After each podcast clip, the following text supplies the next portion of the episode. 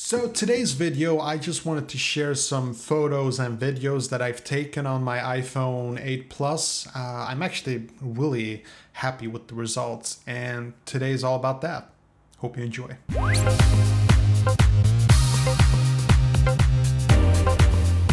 What's up boys and girls, this is Ben Jimfrey, hope you're having a smashing day. So today we're going to be talking about the iPhone 8 Plus and I'm just, I'm really I'm, just gonna say it. I'm, I was really surprised with the image quality.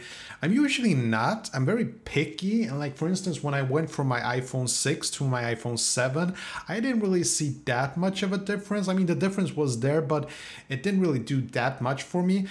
This one, however, was a huge difference. Now, there are a couple of reasons for me saying that. For one thing, the screen is 1080p, so the resolution is higher. So obviously, when you're looking at it, you go like, "Oh, that's amazing!" But in reality, it's just because you get more resolution, so it just looks sharper than it usually does on your iPhone 7.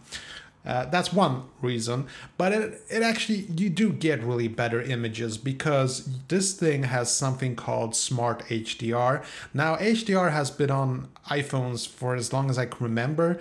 That's a really long time, by the way, and uh, but this is like a completely different type of HDR. This is smart HDR. For those of you who don't know, HDR is when basically you take a, a low light photo and a very bright photo and you just combine them to get the best contrast, like best uh, color dynamic photo that you can possibly get and you can get like apps for that. Like i, I miss uh, pro hdr i think it was called or hdr pro. It was a really cool app which you can where you could take really cool hdr photos that were really intense and you didn't always get the best results but they were kind of cool. And this thing has something called smart hdr so you can turn it off in settings but I've never done so because I, I just think that the image just looks really, really awesome every single time. So I love Smart HDR, huge fan of that. And as you can tell on these photos, it looks really spectacular.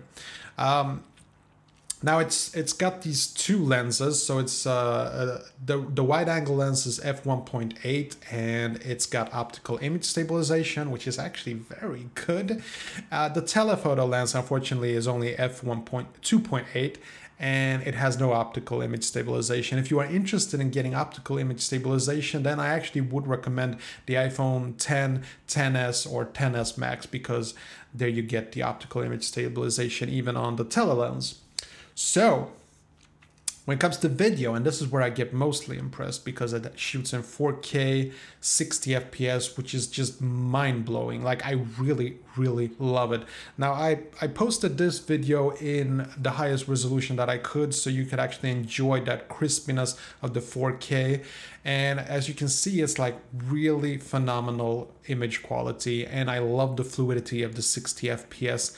Considering that comes from this smartphone and not some uh, red epic camera. It's it's mind-blowing. I mean i know that the sensor is small but the, but the fact that this can actually process that much information it's unbelievable. Especially if you also consider that you know there are no limitations. Like if you get like the OnePlus or Galaxy S you can shoot in 4K 60 fps but there you have like 10 minute limits and this one has no limits. And as usual, as I always say, this one has no file size limits. you can shoot higher than 4 gigabyte files, whereas on Android phones it gets split up. So, you know, I'm really impressed with that.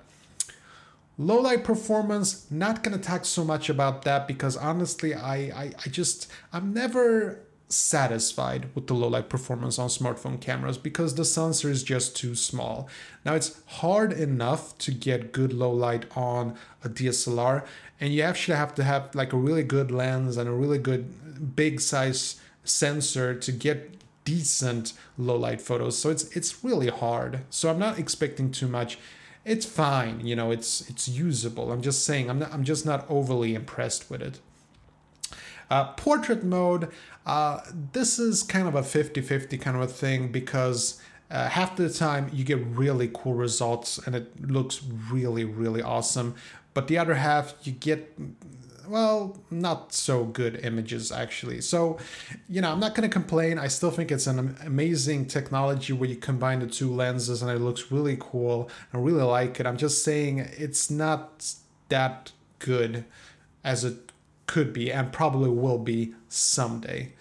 Uh, so that was it. Just a little short video where I just wanted to show some photos and videos of what I've taken with this one. Oh, oh, I forgot the most important thing. The slow motion 1080p 240 frames per second. I can't believe I almost forgot it. You got to check it out. Now, this thing is a slow motion beast. I mean, just look at that crispy slow motion.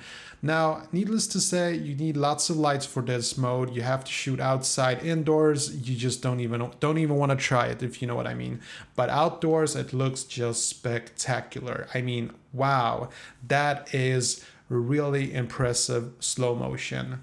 And I mean, it's beautiful. It's really, really beautiful, and I really like it. And it's 1080p, and there is no limits here either. So, like for instance, on the Galaxy S9, you can get even cooler slow motion in 720p, but then you have like a three second window or something like that. So, this one doesn't have a window, and it, I, I'm just happy with it. That's all I'm gonna say.